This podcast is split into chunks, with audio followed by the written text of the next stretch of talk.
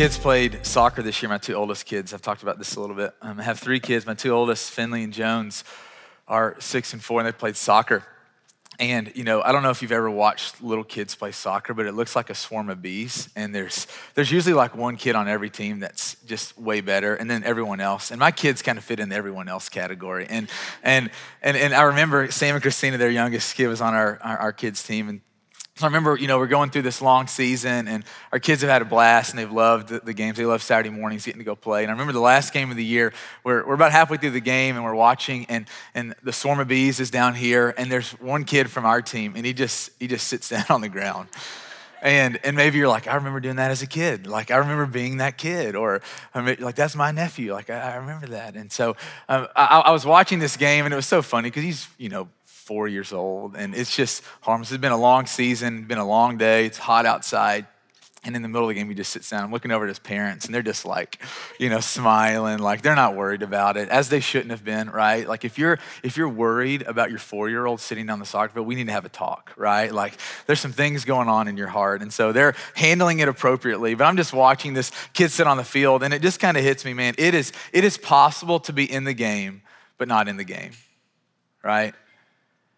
Like it's possible to be wearing the jersey and wearing the cleats and on the team and, and in the game, but not in the game.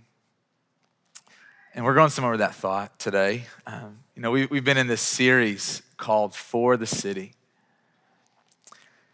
And it's this idea that the fall as a church family, we're, we're really wanting to press into this idea that, that as the people of God, we've always been about allowing the goodness of God to flow through us not for our own good, but for the sake of those who don't yet know and love God. So we started three weeks ago by, by looking at this passage in Matthew chapter 13, and it was all about, all about the heart, all about the, the things that prevent us and the people that we're trying to help come to know Jesus. Um, the, it's all about the things that prevent us from bearing fruit in the kingdom right? All about the heart. Two weeks ago, we, we got up in the middle of teaching. We went to Kroger and, and we went and, and we bought a bunch of groceries for a food pantry in the neighborhood because that's what the people of God do. They, they meet real needs when they discover that people are, are hungry in our city. We don't just go to sleep at night peacefully. We go, man, that, that bothers us that, that, that, they're, that I'm sleeping in this house and I have tons of food, but there are people in my own city that, that aren't, aren't being fed, that there are children aren't being fed. And so as the people of God, we went and we did something about it.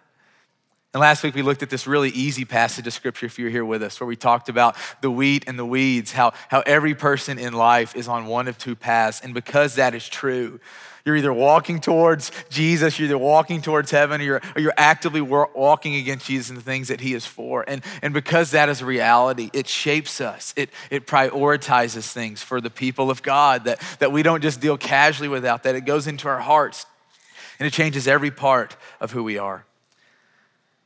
So today I want to talk about this idea, as you might have picked up on 1 Corinthians 7. And just for lack of a better term, I want to talk about what it means to steward our status. Whether you're single, whether you're married, whether you have kids, and doing this for the sake of the city.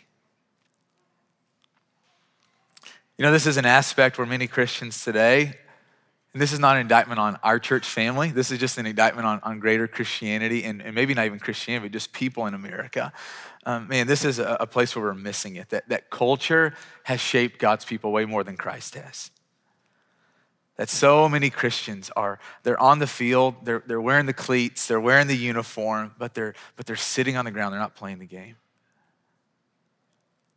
And today it's my hope that, that if you are sitting down spiritually, if you come here and, and, and you, your, your life has kind of been hit on pause, you're, you're waiting for what's next, you're going, man, when, whenever I get married, then I'm going to get serious about Jesus. Or whenever I have kids, then I'm going to get serious about Jesus. Or whenever the, what, whatever it is that, that we like to fill in the blank, that there are so many of us that, that are waiting on the what next, and we're missing the right now. You're missing the game, you're missing the action, you're missing the bee swarm right now, what God is doing. And so today, we're going to talk about what this looks like. Chip is awesome. Logan, Jill, you guys did a great job. He's awesome. Don't apologize. We're glad he's here. Um, we're going to talk about what this means and, and how it affects your teammates, how it affects us when, when we choose to sit on the field. Think about this passage, this parable that Jesus told in Matthew chapter 25. And he tells a story of, of a man that was going on a journey. And, and as he was going on a journey, it says that he entrusted his wealth to three different servants. And the expectation as he, as he went away on this business trip, as he was giving this, the, the wealth to his servants, is that, is that they would not just sit on the things that he had given to them, but that, but that, that they would put it to work. That the whole idea is that, that they wouldn't just concentrate on, on not losing it, but that they would, they, would, they would invest it, they would use it, they would multiply it for the sake of their master. And so he returns, and two out of the three servants he's incredibly pleased with. And he looks at them, he says, Well done, good and faithful servants. He says, You've been faithful with what I've given to you. Often, this parable, if you ever heard that parable before in Matthew chapter 25, it's used to, to talk about spiritual gifts or it's used to talk about money. But today, I want to suggest that maybe the parable is more than just about those things. I want to suggest that the parable is about everything that we've been given in life, primarily the gospel as the people of God, but everything we've been given. And that the point of the parable is that you and I begin to understand that the, the, the gospel on a deep heart level that, that Christ loves us, that Christ forgives us, that Christ has seated us, that Christ has spoken his identity over us, that we are his daughters, that we are the sons of the Most High God, and that, that we begin to, out of the overflow of who we are, man, we begin to offer everything into God's hands. That we take everything that we've been given and we use it and we invest it and we put it to work to grow the kingdom, one person at a time. So that one day when we stand face to face in Jesus, like Rachel, one day when you stand face to face with Jesus, he looks at you and he says, Well done, my faithful servant. Or Kalela, well done, my faithful servant. You've been faithful what I've given to you. And so today I want to look specifically at what we've been given in terms of our status. Okay, here's a disclaimer. I spent a lot of time the past few weeks um, prepping for today. So if you don't like it, it's not my fault, it's other people's fault, right? Um, and if you do like it, it's not because of me, it's because of other people, right? So, um, but, but literally, I wanted to just kind of say this in the front end. I, I spent a lot of time listening to, to Francis and Lisa Chan and uh, this guy named Jon Tyson and this man named John Piper and, and Tim Keller and um, talked to my sister Sarah, who, who sent a ton of good resources my way, Annie Downs, and, and just uh, people. So I've, I've just been kind of drinking from a fire hydrant today. So we're going to go two hours today, if that's okay with you guys. Just kidding. No. Um, just, just an hour. Um, um, no, I, I want to start by, by, by, by, speaking to, to those of you who are single right now and then speak to, to those of you who are married. And what I hope to do is, is to to begin looking at the lies that we believe, the lies that, that we've been told. And this is not going to be comprehensive, right? Like I'm, I don't have all this stuff figured out. I'm just trying as a pastor to help uh, equip us and unleash us to be people of God in God's city. And so this is not going to be some comprehensive study, but I've, but I've done what I could today to get where we are. And so I want to spend some time uh, addressing the lies and the errors that we've been told. And then I want to, I want to look at just a couple different passages of scripture. So we're going to be turning around some in, in, in our Bibles today. And so you might want to have those ready um, as, as we jump in. And so um, I want to start by just talking to those of you who are single and uh, addressing kind of some of the lies. You don't have to write these down, but I just want to, to invite you to listen to these, these five kind of narratives that have been told us and see what you think about them. The first is this maybe a lie that single people believe marriage fixes you. fixes every problem that you have, it fulfills your every desire. It's the first lie. Second lie people who are married are more mature than single people. Second lie. Third lie single people are selfish, not willing to give and sacrifice for what is required for marriage. Third lie. Fourth lie I must have done something wrong to be single. God must not be pleased with me. The fifth lie once I get married, then I'll get serious about God. Just to think about those lies for a minute, the way maybe you've been impacted by one of them or all of them, or maybe none of them, maybe a different lie. But I want to start off today by just saying a, a lot of a lot of single sisters and brothers in our church family um, have been really hurt by things that have been said and by things that have been shown in church. There's just been a lack of sensitivity. And I want to just say that I'm sorry. I'm sorry. I'm sorry if our church or if any church has ever made you feel like you were less than or like you weren't equal or that you didn't matter as much as other people. I'm sorry if there were questions that were asked and curiosity arose about your next step where the assumption is, hey, once you get married or have kids, then you'll be complete, then you'll matter. I'm, I'm sorry. And I want to just kind of cut through all of, of this, all the lies, all the, all the hurt with just the truth okay? And, and i can list out those five things because i, I know the reality is uh, the greatest combatant the greatest extinguisher to those lies that, that tend to just get into our heads and into our hearts that shape us and distort us the, the, the greatest uh, combatant to, to the lie that you have to be married or that being married is the end goal of every christian. The greatest combatant to that is jesus himself who was himself a single man Talk about the epitome of what God wanted, what God desires for his people the selflessness of Jesus, the maturity of Jesus, the favor that rested on Jesus. I love this moment in Matthew chapter 17. It wasn't at the beginning of Jesus' ministry, it was towards the end of his ministry where he goes up on this mountain and it says that, that, this cloud appears on the mountain and the Father speaks to him and he says, This is my son whom I love, with him I'm well pleased. Now think about this. Like Rachel, at your baptism, did the Father show up and say that to you? Like, was Mary Beth going, I remember that day Rachel got baptized. And it's like, right? As good as, as good as you are, Mitchell right? Like that, that, that, you've never like been hanging out with your friends and the clouds ripped open and you heard those words. There was something exemplary about Jesus. Right? Like he is the model. He is the standard. And if somehow you have believed that, that being single is inferior or lacking or incomplete, Jesus' life comes up against every bit of that. You look at Paul, right? Maybe the greatest evangelist to ever live. A single man. It's not just their, their lives, which would be totally enough. Our, our lives speak so much more, right? Our, our, our lives speak what we believe. They're so important, the, the very things that we do. And so, just the way that Jesus chose to live his life and Paul chose to live. But it's not that we're just looking at their lives. Today, I want to look at their teachings because they're very important things that, that I think we've been shaped more by culture than by Christ. And so I want to invite you to turn real quick to Matthew chapter 19. It's on page 689 if you're using one of our Bibles, Matthew chapter 19.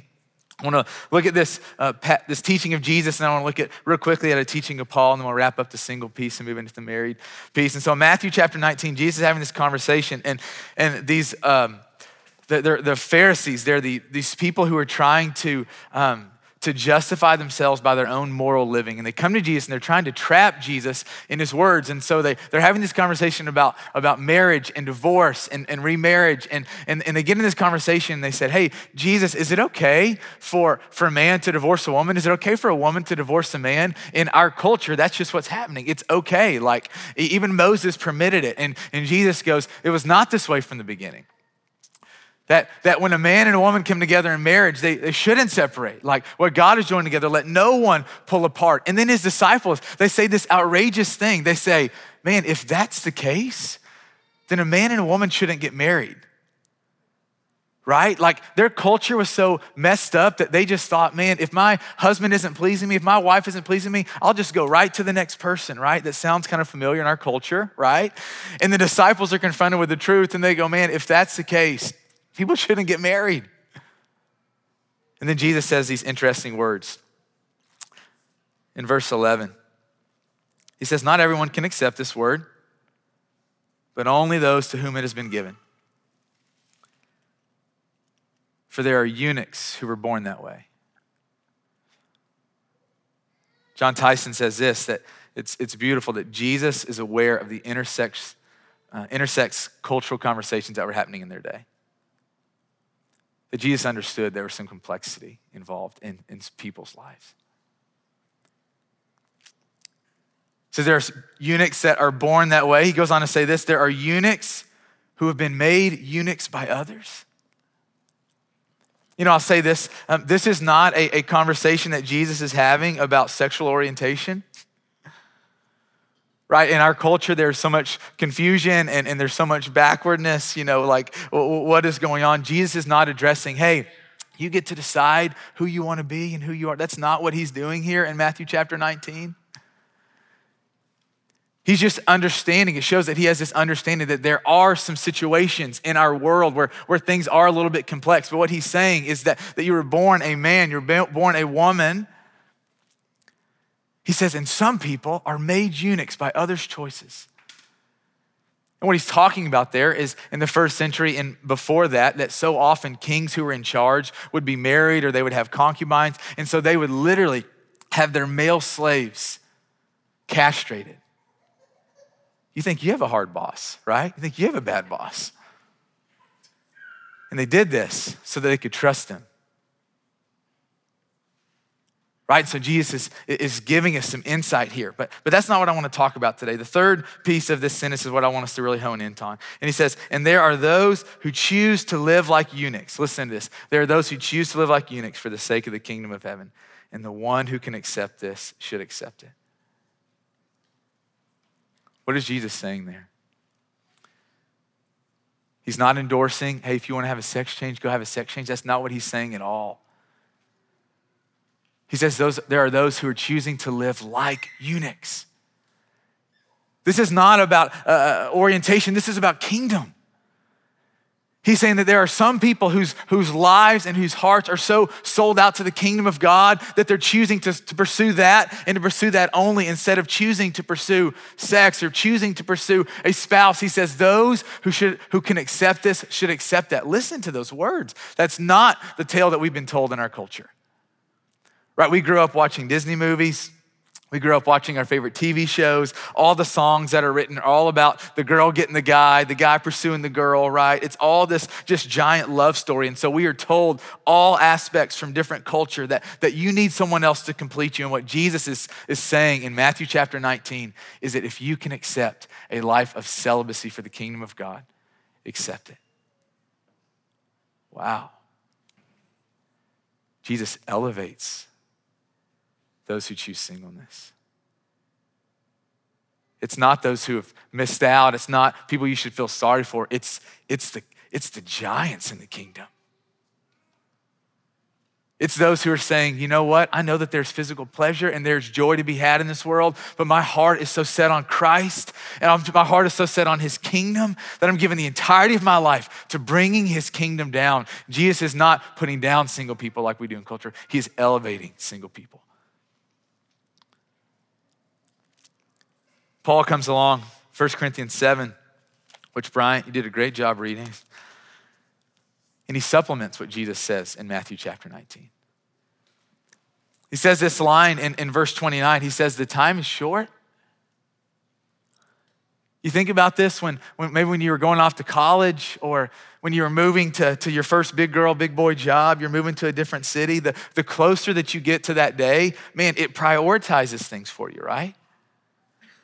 Like if you know that, that you're leaving, you want to eat at all your favorite restaurants and see your favorite people. You're not just trying to hang out with, with, with anyone, right? You want, you, you want to give your absolute best to maximize that time.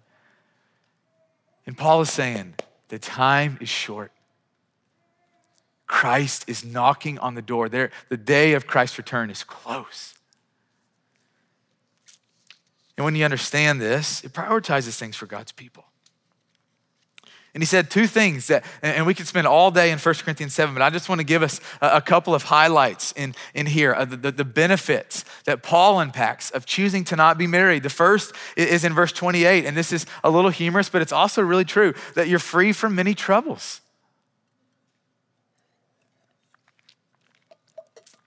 Verse 28, he says, You'll be free from any troubles. Now, here's what he's not saying. He's not saying that as a single person, you'll never have troubles. I know that it's hard. The loneliness,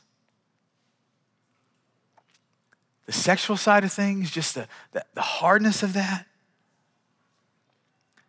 I know that it's hard. I know that you endure lots of hurtful words and expectations from your family. from coworkers, and from other Christians. Paul's not saying you don't have any struggles. What he is saying is that there are many struggles that come with marriage that you don't have to opt into, that you get to be free from. Paul's a single guy writing this, which means that he spent a lot of time with, with guys who were in just rough marriages. And I can imagine as he's writing this, he's thinking, man, you don't have to choose this. Like once you're in, you have to keep choosing it, right? That's not what I'm saying. Like, but as he's writing to, to those who are unmarried, it's a trouble that you don't have to face. Marriage is hard. Man, it's hard. Lots of hard days, lots of hard moments.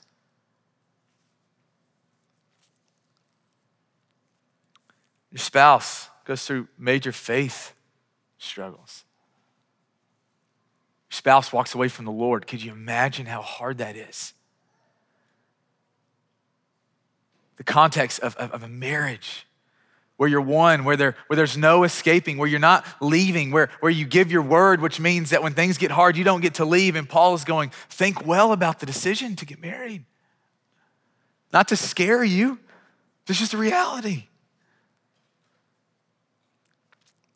You know, you think your family has drama? Get in laws. And I have amazing in laws. But it comes. You don't have to step into this. You think your roommate is messy? Come hang out with my 20 month old. My life, Courtney's life, is vacuuming. It's like, is this our full time job? Like, you get to come home to a clean house, hopefully. If you don't kick your roommate out, then it'll be clean. And then it's your fault if it's not. He says, I want you to understand that, that there are benefits to not being married. You're free from any troubles. The second idea is where I really want to hone in, though, because I think it's the, it's the real power. In verse 35, it says, You have the ability to live and un, to have undivided devotion to God. As a single person, you have the ability to have this undivided devotion to God. You know, the potential of intimacy with the Lord is greater for those of you who are single than for those of you who are married, purely because of time. My wife's big Annie Downs fan. She was um, telling me about um, Annie's morning compared to what my morning looks like, and, and, and the benefit of of not having other people to take care of. me. And you get to get up and you can start your day with the Lord. You can pray and you can read and you can allow your heart to be refreshed. And if you're not doing that, start doing that. You're missing out on the Lord. I think about what my morning looks like. I get up every morning at five o'clock to spend time with the Lord. And a lot of mornings, um, Merritt wakes up at 5.05. And a lot of mornings, Jones wakes up at 5:15. What kind of quiet time do you have when you have two kids up? It is no longer quiet time.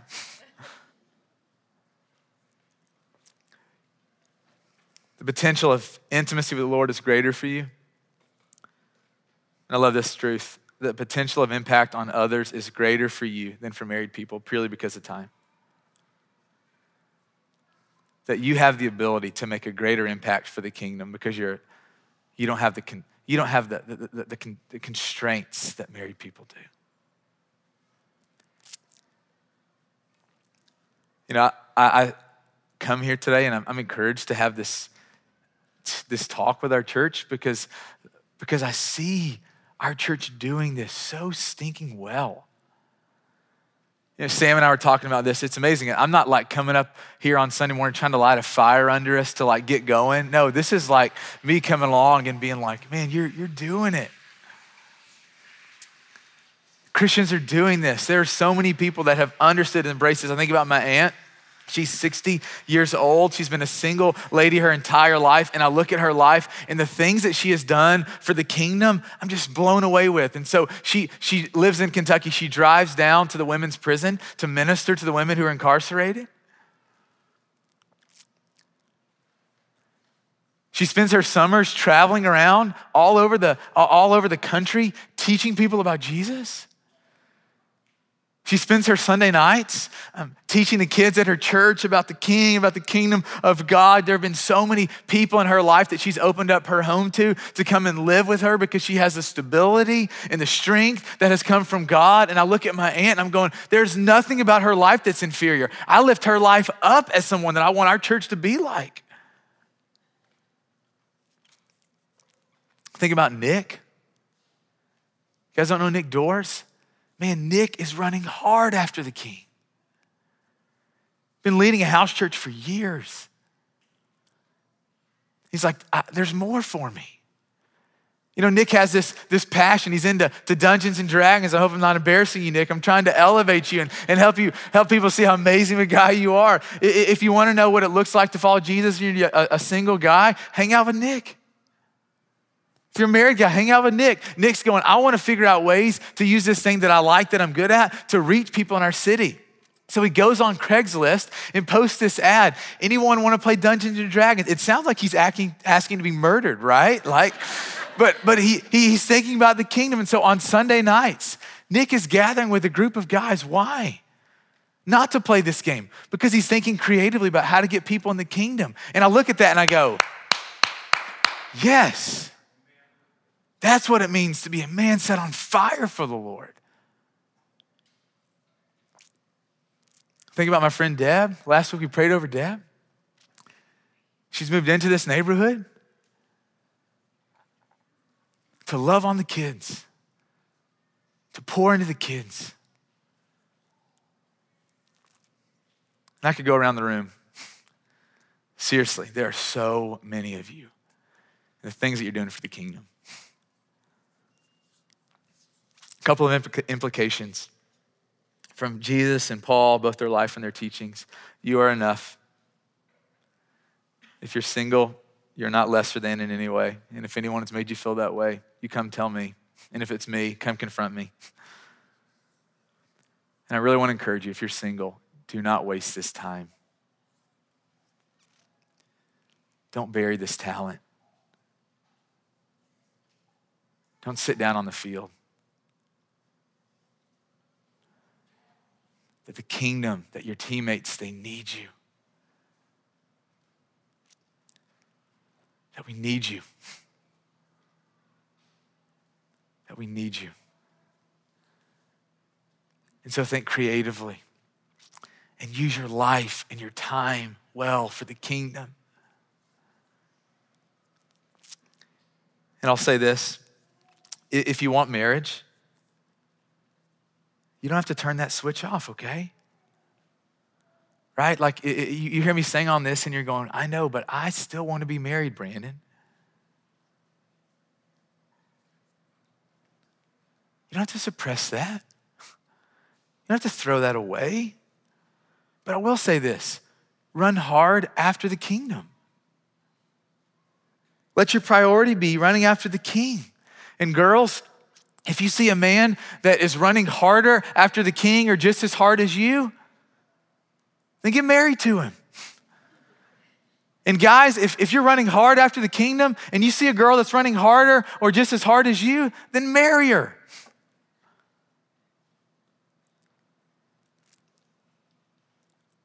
You don't have to turn that off, okay?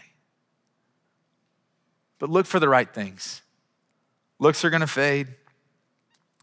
Success comes and goes. Man, look for someone whose heart is burning for the Lord and you won't regret it. I want to address one last lie and then I'll move into marriage. Um, you know, so many of, of you, I know the question is, well, if is God mad at me? Is he, is he holding something good? Why hasn't this come? And, and, and, and, and have I done something wrong? And the answer to those questions, like just generally, is no. I was reminded in, in, in Luke, in my own personal study this week, I'm reading about Zechariah and Elizabeth, and I remember that, that, that, that, that here's this couple, and it ways, the way that it describes them is that they are blameless before the Lord, that they kept all of his commandments. In the very next sentence, it says, and yet they were childless. And so often we try to make sense of things from culture or, or from our grandmother or whatever, and it's not from the king. That we go, hey, because I'm not married, it must mean this, or because I don't have this, it must mean this. No. God sees your heart. Live a blameless life for Him. Leave all the worry and all the concerns, all the trying to make sense of, of why to Him. Run hard after the King. All right, for those, let's transition uh, to marriage. Um, three lies, narratives that others have told us that we tell ourselves. First is this uh, marriage is all about being happy.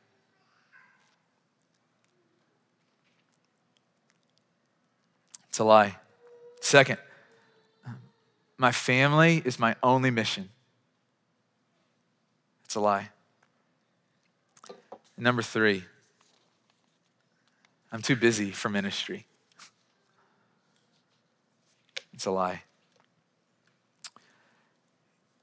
I want to look at what, what Jesus says about marriage because I, I think, like Paul, it, it kind of comes in the face of, of what our culture says. Matthew chapter 22, you don't have to turn there, but, but, but I'll tell you about Jesus having this conversation. And he's again trying to be backed into a corner, backed into a wall. And he's having this conversation. And, and, and the people are asking Jesus, Hey, at the resurrection, this, this woman has been married seven times and all of her husbands have died. And in heaven, who's, whose husband? Who's she gonna build a house with in heaven? Like, who, who, who's, uh, what about the other six? And Jesus looks at these people and he says, Aren't you in error because you don't know the scriptures? He says, in, in the kingdom of heaven, when, when Christ returns, people will neither marry nor be given in marriage. Do you hear what he's saying there? That, that marriage is temporary, that there's an expiration date on marriage. As hard as it is to, to embrace that, we don't have to, we can pretend like that's not true, but it's in the scriptures. And as much as I love my bride, as much as I would do anything for Courtney, there will be a day where we are not husband and wife anymore.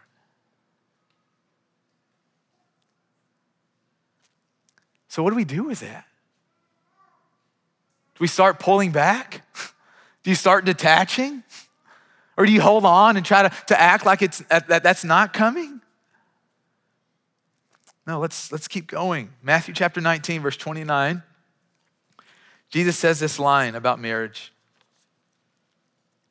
about mission, about what it looks like to, to use this life for the kingdom. He says in, in, in verse 29, he says, Everyone who has left houses, or brothers or sisters or father or mother or wife or children or fields for my sake will receive a hundred times as much and will inherit eternal life. And so I'm not pointing this out saying, hey, today, Sam, you need to leave Christine and the kids and go to Japan, right? Like, that's not what I'm saying. And, and Ty, if you do that, we're going to chase you down and kick your butt because you're about to have a baby and you need to, to be there with Dolly. And, and, and, and the reality is that we've seen this done poorly, right? We've maybe you, have read this passage before. And, and, and so what happens is that, that, that people will read this verse, what we talked about last week, we'll, we'll make a Bible within the Bible and so we'll abandon, you'll abandon your families. Maybe this was your experience with, with your parents or your siblings. Man, they started uh, catching a glimpse for the kingdom and then they cut you off. Man, that, that, that your mom went off and she was a mom to so many others, but she wasn't a mom to you. Or your dad, man, he was the, the, the best elder or minister at your church, man, but he wasn't there to help you through your questions, through your struggles, through your sin. And our negative experiences have this way of encouraging us to kind of put up walls around the words of Jesus. And I want to encourage us that we have to take the whole of Scripture, that, that we can't allow this to be the only verse that we read. Because if we do, man, we're going to have some very dysfunctional churches. You're going to be a very dysfunctional Christian. So we have to read the whole Bible where, where Paul in Ephesians chapter 5 says, Husbands, love your wives. Lay down your lives for your wives. Wives, do the same for your husbands. Or in 1 Corinthians chapter 7, you go to read in the first, first part of it, and he's, and he's talking about, he says, Husband, pay attention to your wife's needs. Wives, pay attention to your husband's needs. Or Ephesians chapter 6, it says, Bring your kids up in the training and the instruction of the Lord. 1 Timothy 5 says, take care of your family. And so you, you see all these passages. And so I wanted to say, if someone neglected you for the sake of the kingdom, they missed out on part of the kingdom, okay? But that doesn't mean that we get to just ignore this passage. Because what Jesus is saying is that although the, the kingdom, he said, although your family is important, it's not the only important thing. That you are bigger than your family, that you are here for more than your family. And I think what he means is that there are times and there, there are seasons where you need to go, where you got to leave for a while. Not like move down the street into a different house. I'm talking about like short term trips where you leave your spouse, you leave the kids to go and serve the king for a week or two. Or a long term trip where God is calling you and your family. I think about a, a, couple that I know that I went to school with, and they, and they literally have three little boys. They moved their family to the Middle East because there are so many unreached people there. They moved their family there. You know, last year I, I had the opportunity to go to India and to visit with our, our churches over there and to pour into them. And my wife, you know, we had three little kids. Merritt was eight months old. I get this opportunity, and Courtney goes, You gotta go. And I'm like, yeah, but but I need to stay here and change that. She's like, you got to go. We get to be a part of what God is doing through you. That is our family. She's like, I know it's going to be harder on me, but I want you to go. She has a kingdom vision. We got to be willing to let people go in our family. Our kids go, our parents go, our spouses go. And I love this line from Paul in verse 29. It's not just Jesus. Paul has very similar words in verse 29. What I mean, brothers and sisters, is that the time is short. From now on, those who have wives should live as if they do not He's not undoing, okay, what he just did in the first part of 1 Corinthians 7. He's not saying, like, okay, now you can just quit being married and, and start to pull away and, and quit paying attention to your spouse's needs and, and neglect your kids. That's not what he's saying. He's not undoing all that. So, what is he doing? What Paul is doing is he's wanting to give us a proper kingdom understanding. Someone real fast. We, we turn to 2 Corinthians chapter 5, verse 10. Second Corinthians chapter 5, verse 10. And the first one that, that gets there, we just stand up and read that. I'd love for us to, to hear these words together. Second Corinthians chapter 5, verse 10.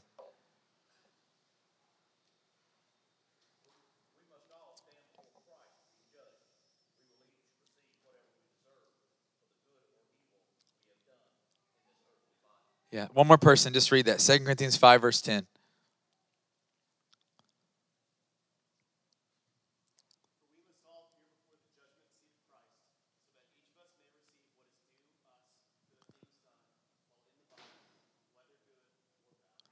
I want us to hear this. Thank you guys for, for reading that. that.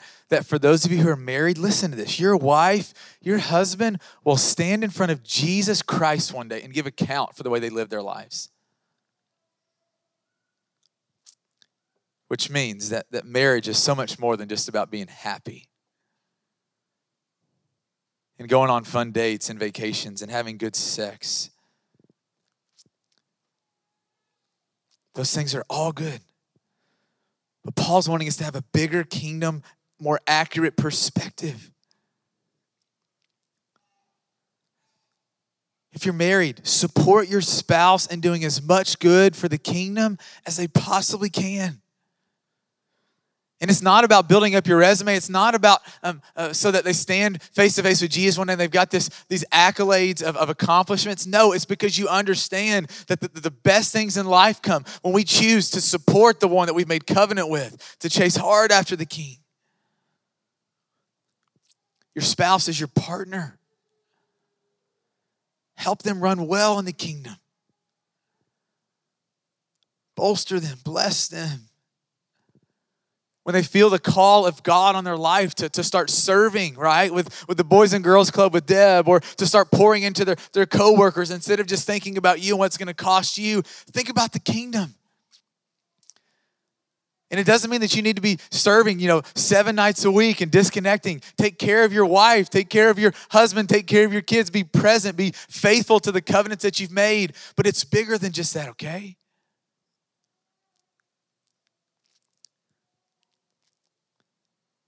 And as married couples, people with children, invite people into your home. That, that God has, has given you something that that the world needs. That you have neighbors around you, that, that, that, that there are people that, that, that have kids and they, they need to come into your house and they need to see what it looks like to, to love your spouse and to raise godly children. If you're married, you need to be having people into your home. Practice hospitality. Clean up your house, cook for people, invite them in, serve them. If you have kids, man, you need to be out and about the places that you live, connecting with families that have kids. They need to see what it looks like to raise kids in a godly way. So those of you who are married, when, when, when you feel called to lead a house church, I know that it's a lot. I know that it's a lot to, to, to give up a night before to clean your house and to get things ready, but it's worth it. Have a kingdom perspective. And I love this ex- exactly. Man, this church is filled with married couples, with people with, with children that are just doing this so well. Think about Caleb and Rochelle. I'm going to embarrass them. Apparently, you need to be, if you want to be blessed, you need to sit back there today because that's where all the blessings coming. But, you know, Caleb and Rochelle are about to have their second kid and they're also uh, about to be foster parents. Now, who does that? It's like they have two kids of their own and they're going, man, we have, we want more. There are kids that need to be served. Who does that? Someone who has a glimpse of the kingdom. Think about Stephen and Kirsten. They're not here this morning. They work on a college campus and they're constantly having college students in their home because they know how hard life can be when you're in college. They spend their summers traveling the nations because they have that flexibility. And I just want to encourage us, man, if, if you're a married couple, leverage it all for the kingdom. Don't bury the talents. Your kids will help you connect with people that you'll never be able to. And the coworkers that your spouse have, they're going to open doors into the kingdom that, that you never would have. Don't sit on the field while the game's being played. Imagine what happens when we catch that glimpse. When we understand that it's our goal together to get as many people into the kingdom as possible. That it's not just about coming here on Sunday and, and, and, and seeing people that we love. It's about being filled up and sent out to a world that needs Jesus. So, how can we use everything that we've been given for the kingdom? Couple quick pieces of application, then we're done. Being single, being married, having kids is not your central role, uh, your central place of identification. You're a child of God.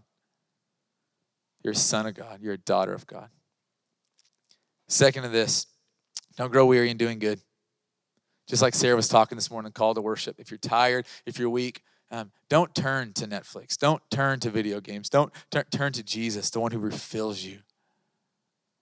And let's keep going. Let's not grow weary in doing good. And we're going to take communion here. This is the third piece. And I want to just invite you to think about what is, what is something in your life that you're holding on to that you need to let go of for the sake of the kingdom. Maybe it's a, um, something that is just uh, sucking up all of your free time. What is something that is a hindrance to you being fully set on fire to the kingdom? And as we take communion, I want to invite you to share that. To share that with someone around you. If you don't know, just spend a few minutes praying and asking God, is there anything in my life that is keeping me from being on fire for the kingdom? I invite you this week to start evaluating hey, how am I spending my time? How much time do I spend on Instagram? How much time do I spend just looking at the computer, looking at the TV, like when I could be investing in people and my coworkers? I could be praying. I could be reaching out to people in my house church. Let's be a people that are set on fire for the city. I'll pray for us, and we'll take communion. God, thank you for today. Thank you for this morning, for all these men and these women, these children. God, would you help us to be your people? Um, thank you for um, just what you're doing, God. I pray that if I said anything today that was not from you, that was off, that you would allow my sister and brother to talk to me, and that you would allow it to be forgotten. God, but if there are things that, as much as we don't like them, if they're truthful, let them stick. And let us be shaped by you more than our culture. We love you, King Jesus. In your name we pray. Amen.